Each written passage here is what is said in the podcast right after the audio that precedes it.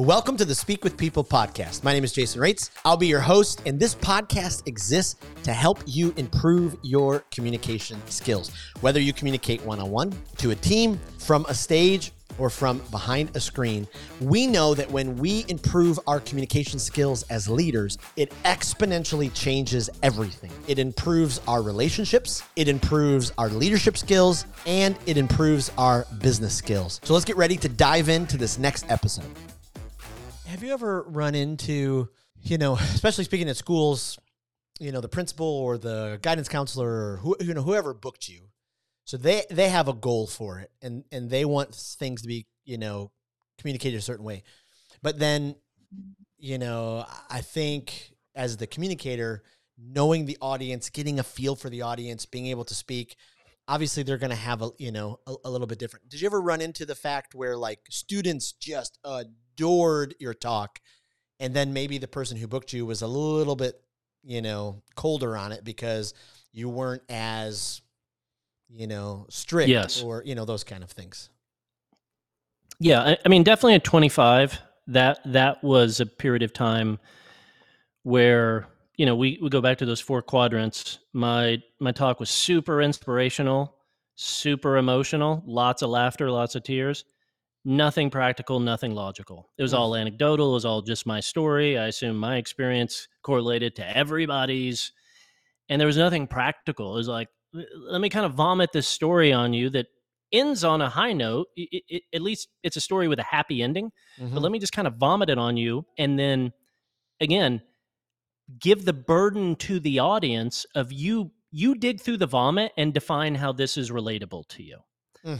uh, and so yes i would have those critiques occasionally uh, it, you know most i would have those critiques occasionally and looking back i think they were 100% fair mm. 100% accurate uh, it, you know my one of my big epiphanies in the last three years working on the agency side of things is you know i used to think if a school hires a speaker brings in a speaker they're risking their money. That's not really the risk. The risk is that principal's reputation. Right. You know so the question to us as speakers is like have you done what's necessary to earn their trust with one of the most important high risk high impact things that they will have planned all year? Mm. You know, pull, pulling out 700 kids, or even if it's just 50 kids, a couple classroom fulls of kids, or, or again, those of y'all that work in corporate and business, again, not my lane. I'm not going to try to speak to something I don't know, but even in those environments, those those moments matter. Someone is risking their reputation yep. by asking you to talk at that meeting, talk at that conference, do that breakout session, do that thing. Uh, and so now you know, 40 something year old Josh recognizes the following balance and thing that sort of works in concert and a, and a bit in contrast, which is I think it's unwise to customize your talk because customize means like you tell me whatever's going on and i'm gonna i'm gonna write like a whole new talk around that mm. you give me the peculiarities of your school or your staff or your organization and i'm gonna just put together something i've never ever done mm. uh, and again they're risking their reputation so they they want something proven they don't you would you would not hire a wedding photographer who's never done it before mm. Right. Because that's a that's a one-off event that you got to get right. So you, you go like, I don't really care if they're a nice person. It's nice if they're a nice person, but what I really care, I just want to see the photos of other weddings they've done. Yeah. So instead, kind of the, the take that I take is is I contextualize my message to their audience and the challenges that they're facing. So that means if you came to two talks in two different cities, they're going to be 80% the same. Yeah. But but 20% is going to be highly highly contextualized around who am i speaking with in the audience? What are their unique challenges? What, what kind of words do they use to describe their challenges? And you know what are the goals of that person who risks their reputation to to bring me in so if they say hey this this aspect is really really important to us a lot of our staff are burning out doesn't mean I'm going to give the whole talk on burning out. Right. But I'm gonna I'm gonna take at least five minutes and really, really hammer that home and tie that to the message that I give. So now I recognize when someone's bringing me in, again, they're risking the reputation. So they go, I saw you somewhere or I saw a video of you somewhere. Our people need that. Mm-hmm. But I also want you to be aware of our our nuances yep. and yep. peculiarities and challenges and kind of marry those two things. I think when you do that, you both bring your best and you make it special for that group. Oof. Oof. Uh, probably a much bigger question than we have time to answer, but do you use the same structure every time when you write a speech? I mean, some people are, you know, super like I, I got, I'm going to lay out the problem. I'm going to write a big idea statement. You know, here's my my step, my solution. Do you use the same type of structure, or you know, do you kind of go your own your own way with that? I, I do eventually, but that's probably step three.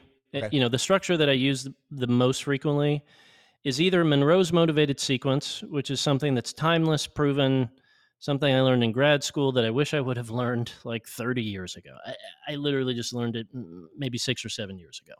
Mm. Or I'll use something that I've kind of coined, but there have been other versions of it, which is me, we, you, which is like mm, yep. kind of starting with me. Here's my story. We, here's evidence, science, data that says this is not just a challenge I faced in that sob story or funny story I just told you. This is something we all face. And then you, that's kind of the more practical component of like, here's what you should do. Here's how this relates to you. Here's a next step you can take. So I tend to get to one of those two frameworks probably at step three. But the first thing is I just get red hot inspired by a random idea. Mm. So right now I've got a killer of an idea around parents parenting managing technology with our kids. Mm. It's it's a pain point I personally feel it's a pain point I've handled some things brilliantly, some things absolutely idiotically.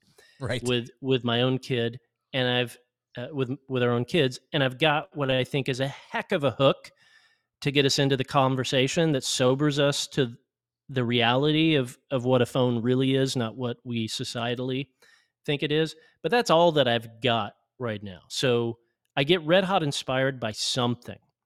And then I'll start to put it in a framework because when I put it in that framework, I go, all right, so there's like six components I need, and I've got one. Right. You know, I've got one that I like. I haven't even taken it out and told it in front of an audience yet. Uh, so I start to try to fill in those other pieces and then, and this might slightly contradict the make sure you preheat the oven kind of thing, but I think you'll catch the nuance here, which is if I'm going out and doing a talk and it's a 60 minute talk and I'm trying to work on something new, I will jam five minutes of new material somewhere in the middle. Mm, yeah. It's so that if worst case it it like royally flops, it's not that big of a deal. 55 minutes of it was still outstanding. Yep. You know, we'll we'll all forgive a movie if there's like six or seven minutes that kind of drags. You, you go, I'm gonna get up and go to the bathroom during this during this part. No big deal. I still liked the movie. Yep. Uh, but but you know, kind of getting that that talk or even just that hook on its feet and seeing how I think folks will respond versus how they actually respond helps me get some at bats with it and and begin to develop it. Mm, absolutely. Ooh, boy, that's so good. Uh, I, I, love this the idea that you're working through with the technology because I, I will read that book because hmm. you know my kids and it's a whole different world for us. Our youngest has autism, so we are in a whole. It's almost like it's like almost like his brain will work in sync with the iPad. Mm-hmm, you know, mm-hmm. he, he, like this is gonna sound maybe weird to parents who don't have autistic kids, but you know, normally when he communicates, you know, he doesn't really need to talk to you, right? He doesn't need you around. And then if he does communicate, it kind of sounds a little robotic. But then when he's kind of in sync with his iPad, it's like he's having a normal conversation, and you're like, hmm. where, mm. where is that going? So I, I love kind of that. Some, you know, somehow frees him up. That's interesting. Yes, yeah. So I love how you're developing. That. But I guess my question for you though is like as a um, you know, you've you've created a couple of sayings and one-liners that I mean have really you know, taken off. Uh, what, what what's that been like getting to a place where you, I mean, you did a TEDx talk, you know, you you've you know kind of taken that uh, that message to places where you know some of us only dream of you know getting a tenth of the amount of people who have looked at it. Did you ever expect you know those to kind of take off the way that you did? Is it because you have this kind of process to get it red hot inspired and you drill down on it? You know, I, I'm just curious about how you know you've been able to manage that. I mean, my answer to that is maybe yes and no. I mean, just all of it. I, I, I would say that uh, you, you've got to be neurotic and OCD about your message. Mm. You've just you've got to obsess about every single word, particularly if if if it's if it's kind of your punchiest or most important idea. You've got to obsess about every single word. So so one of the phrases I'm most well known for is the quote Every kid is one caring adult away from being a success story. Mm. Now, I don't know how many words that is right now, but when that started, it was about 2x the number of words. Mm. It, it, it, had a lot of disclaimers. And I think in the beginning, it wasn't one. It was maybe something like every every kid's one or two or three or perhaps five. Uh, and so, you know, just kind of getting really, really obsessive and detail oriented, particularly when it's a key idea. I, I don't think you know, I think you would you should improve all aspects of your speech, but you should obsess about a couple key aspects mm. of your speech. And so, you know, the things I tried to do was in the beginning, I know it wasn't one. And so I thought, well, if I say every kid is two caring adults away, then societally we're just going to go, yeah, I agree, and uh, I'm gonna let someone else do that. I'm gonna let someone else be the adult because, uh, yeah, you know, eh, no thanks, I'm good. And so I thought, you know, I really want to punch people. I really want to challenge them. I, I, I don't want to give them any wiggle room.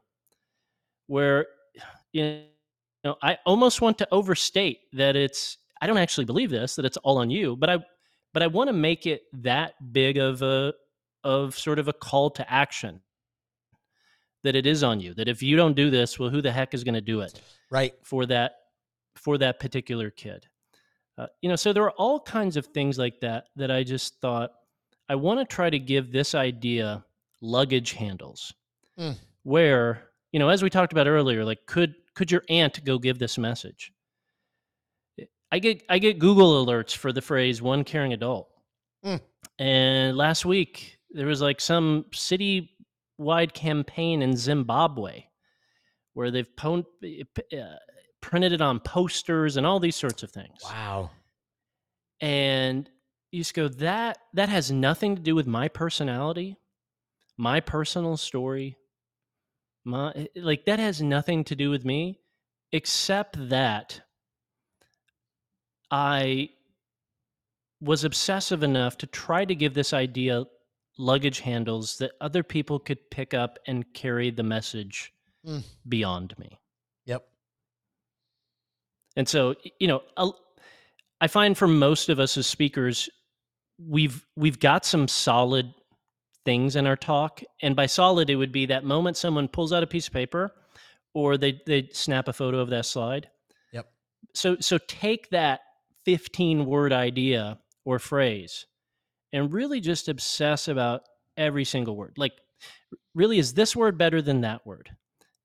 There will be times I will do Google searches to try to identify how many results does a particular word get so that I understand which is the most common vernacular mm. use. So, for example, I did that with children versus kids.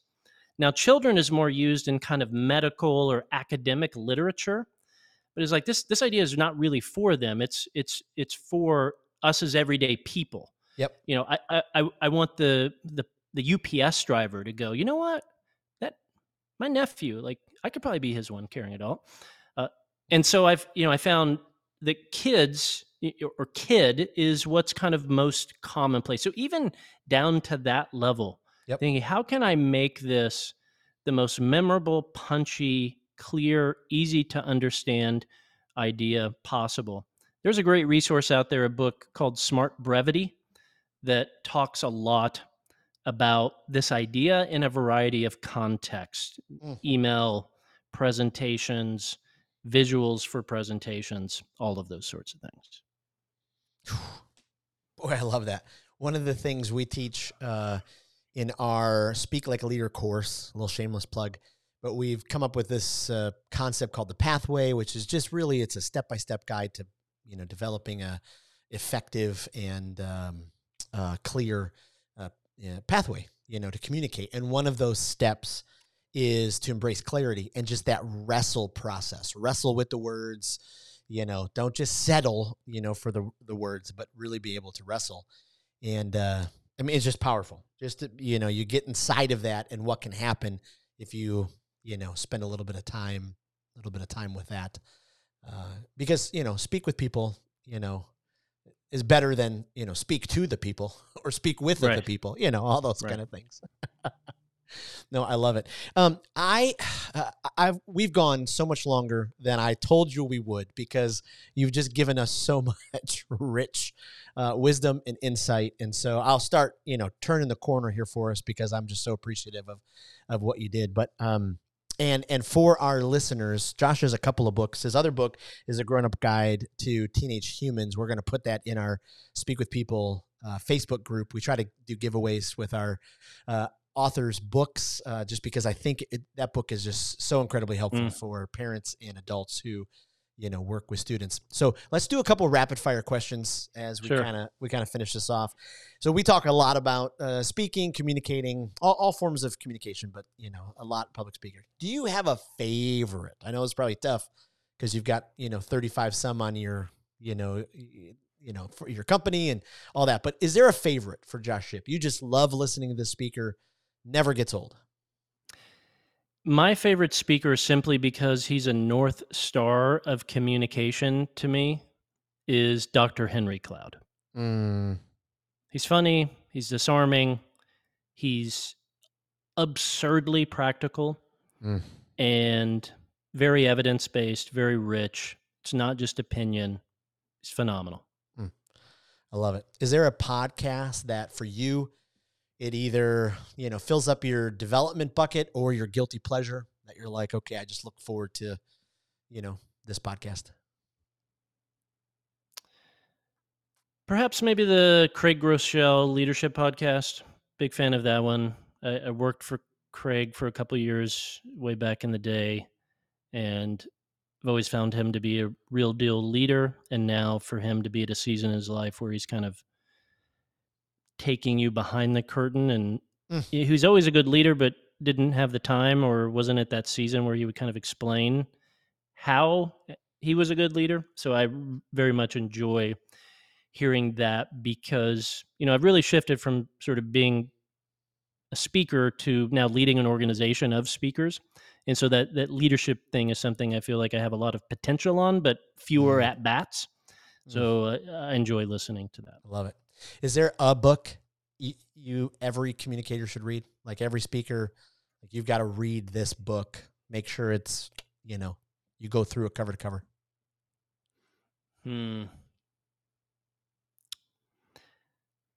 Perhaps I'm not going to give you one. I mean, Smart Brevity would be one. Yep. And Story Brand by Donald Miller mm. would be another. Now, Story yep. Brand talks a lot about kind of the selling and marketing of a product. But as when you read that as a communicator or a speaker, I want you to think my ideas are what I'm trying to market mm. and sell. And therefore, how do I put them through this rubric to be received into the hearts and minds of my listeners? That's so good. That's so good. I just did a training this morning with some licensed bankers in the Nashville area, and I held up Story brand because yep. it's right next to me. I said, "Hey, he's in your neighborhood. You've got to you've got to download everything you can." Uh, that one was crucial to me when when shifting from speaking to students to adults because when I spoke to students, I was kind of the main character. Mm. Here's what I went through. I, I got through it with some gusto, pulling yourself up by your bootstraps, you know, accepting help, blah blah blah. But then when I shifted to speaking to adults, I I made you know, my foster dad, the main character. Mm. And, you know, he was that idea behind every kid is one caring adult away. And he was my one caring adult. Now, frankly, so was my mother. But again, I can't say two because then it contradicts with the idea. But, but that book really helped me go, you know, if, if, if you make yourself the main character, people just go, well, sure, easy for him because he's articulate, he's up there talking to us, he's in front of us. Yep. But if you make someone unlikely, unexpected, and someone that is congruent to the audience you're talking to, the main character, I think it really sparks a genuine and earnest inspiration in them to embody that. Mm. So powerful. Well, I could drill you with uh, 10 more questions because I've, I've written down things like how did you achieve all those goals in the first 10 years? I mean, you talked about like I had all these goals, I achieved them. I mean, there's so many. I would, you know, maybe I can get you on again and uh, uh, figure it out. But I can't thank you enough. I mean, Josh, literally from you know just a an outsider, you know, you've given me time over the years. You've you know given me great advice and wisdom, and I just see you doing that with you know other folks. Thank you, you know, so much for how you pour into people, and thank you for just how many lives you have you have affected with your message and uh, have helped them through your speaking, your businesses, your coaching, all of that kind of stuff. So thanks for being on the podcast. Thanks for the kind words. I enjoyed the conversation. Absolutely. Is there anywhere where can where's the best place we can send people, you know, in our show notes and all that kind of stuff? Uh, let's say uh, I'm. I would say I'm most active on LinkedIn because okay. a lot of the ideas I'm kind of thinking about are on, you know, not me being the speaker, but being the speaker agent.